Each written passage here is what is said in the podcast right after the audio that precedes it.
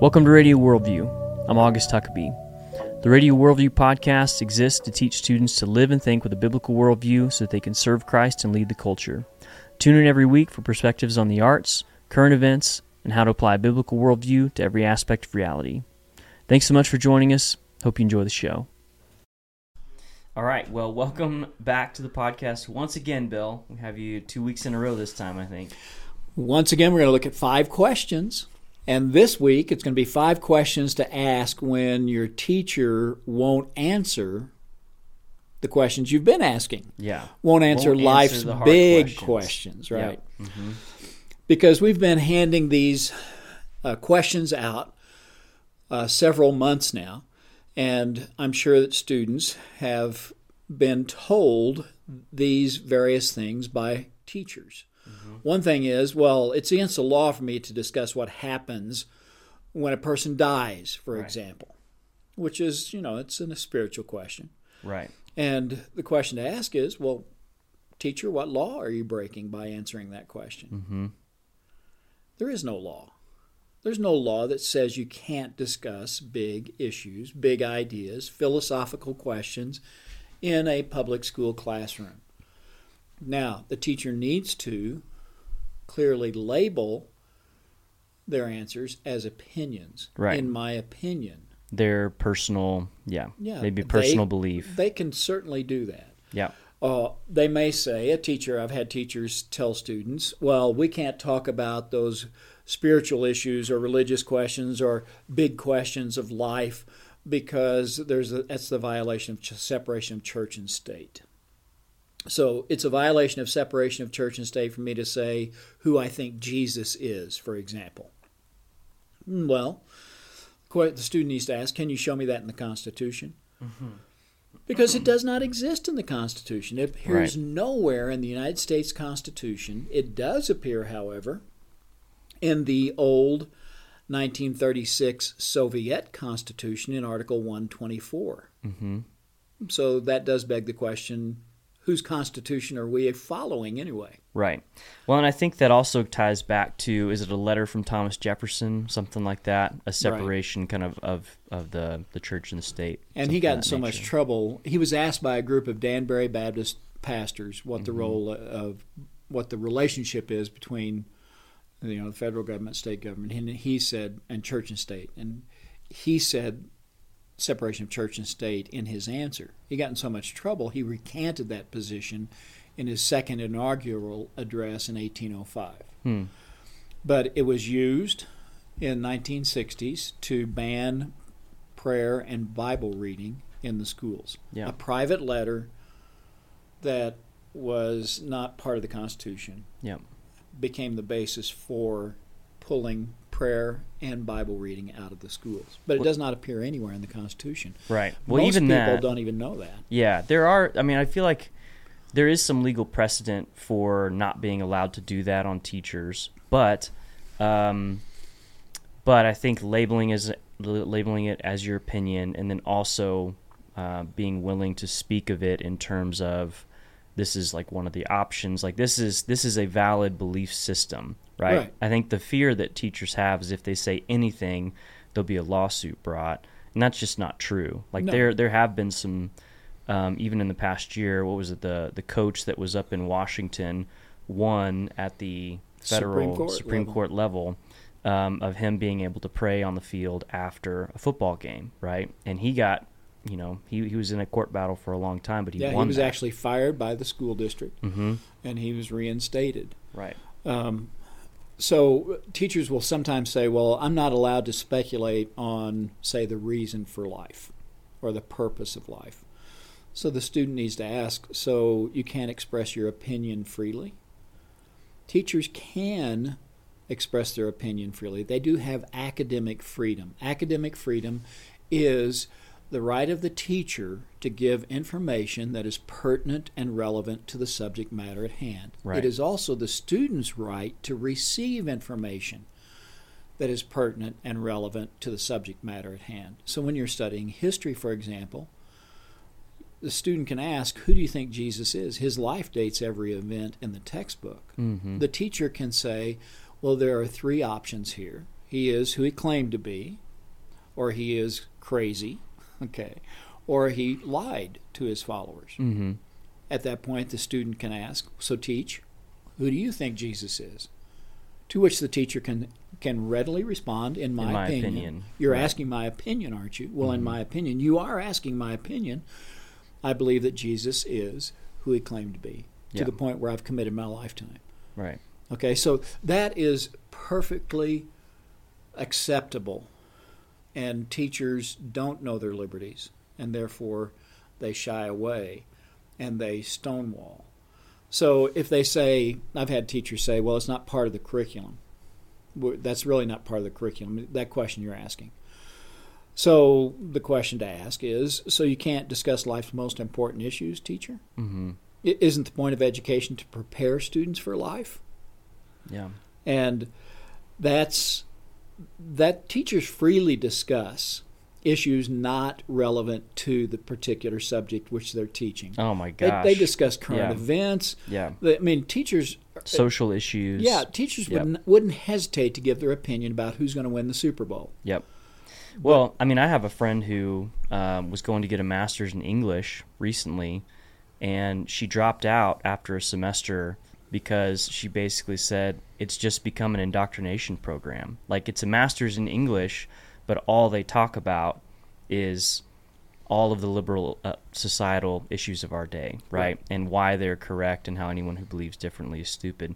And they proof text, you know, like from a from a scriptural standpoint, we would say proof texting is a bad thing to do, but that's what these some of these institutions are doing. They're proof texting um, their way into indoctrinating, uh, attempting to indoctrinate students, Well- and it pushed this girl away. Yeah, right? even when I was she in couldn't even. college- She well, that's the thing. She couldn't even learn a master's in English without being overwhelmed by the narrative that's being pushed. Right. Right, and that's and that's not relevant to the subject matter. exactly. yeah, And and English and history are the two subjects that can be twisted that way. yeah, when I was in college many years ago, I, I sat through a course, and it was only about until I was about three quarters of the way through that I realized that the teacher was a Marxist and was choosing authors and pieces of literature that advanced that narrative. And by that time, he had won over 90% of the students in the class, and I was ill equipped to rebut or combat the narrative but I finally I recognized it, but it was too late for me to do anything. And that's that happens frequently, especially in in English and history, because I can, as a teacher, pick the pieces of literature that I want students to read to guide them to my conclusions, to force them to my conclusions. And in history, I can reinterpret the events in history mm-hmm. in light of my worldview. That's why worldview matters. So those are the common objections that that teachers will give not to have to engage in a conversation about life's big questions. And finally, the the one of the biggest objections that teachers will raise is well, such religious questions have nothing to do with the subject I teach. To which the student needs to dig down a bit and realize and recognize that when the teacher tells them you shouldn't cheat on a test, that that is based on a religious belief. And ask that.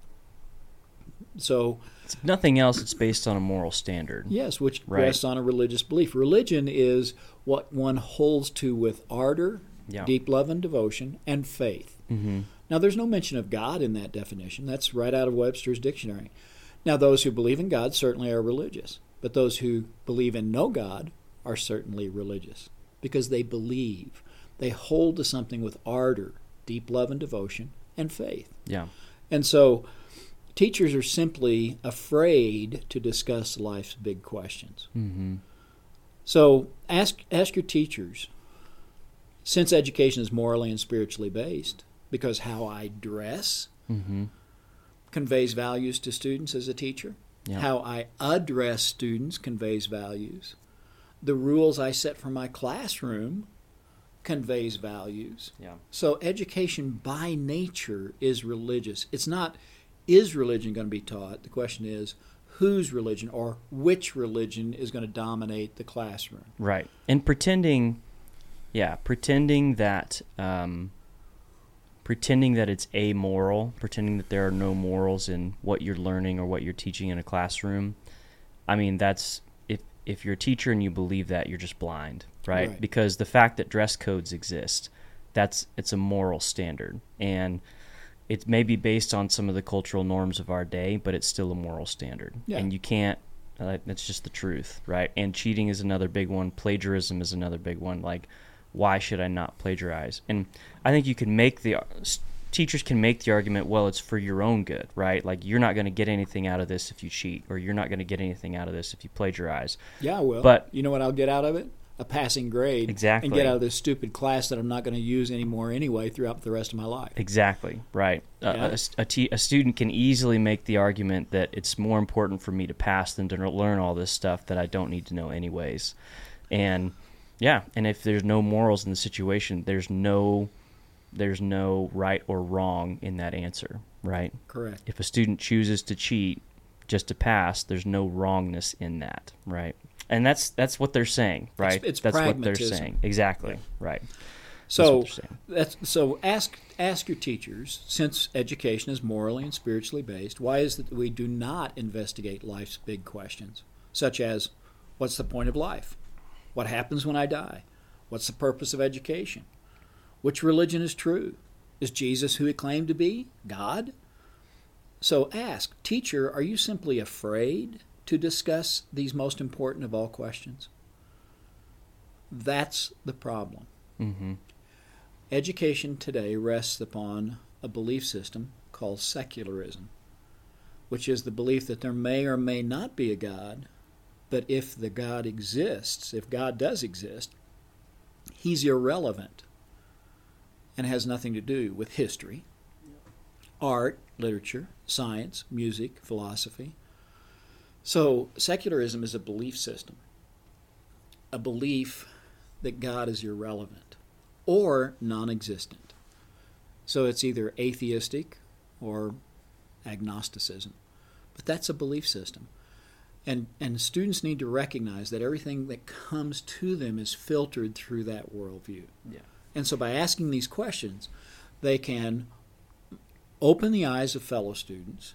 They can open the eyes of teachers. I know many teachers personally who have come to Jesus and have come to faith in Christ because students merely ask questions.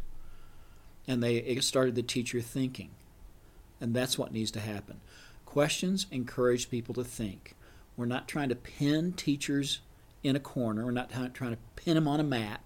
We're not trying to embarrass them publicly.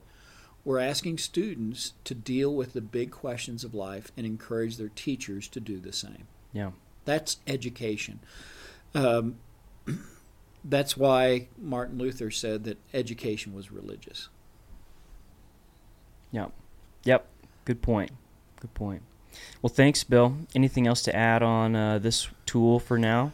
I, I think that we need to do these questions, hand out these handouts across the country.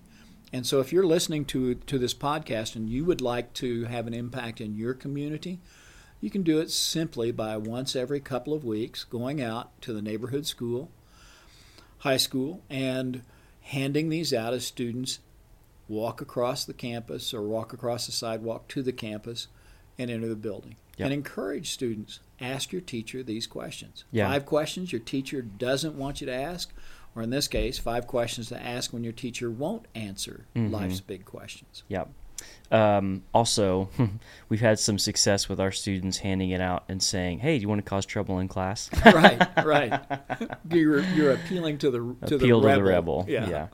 Yep. Uh, so that could be an option too. And again, you can find all these on our website, worldviewbridgeyear.com slash blog. And if you can go on there, there's a few other topics that we discuss on the blog, but you can go down and see each of these that we've posted.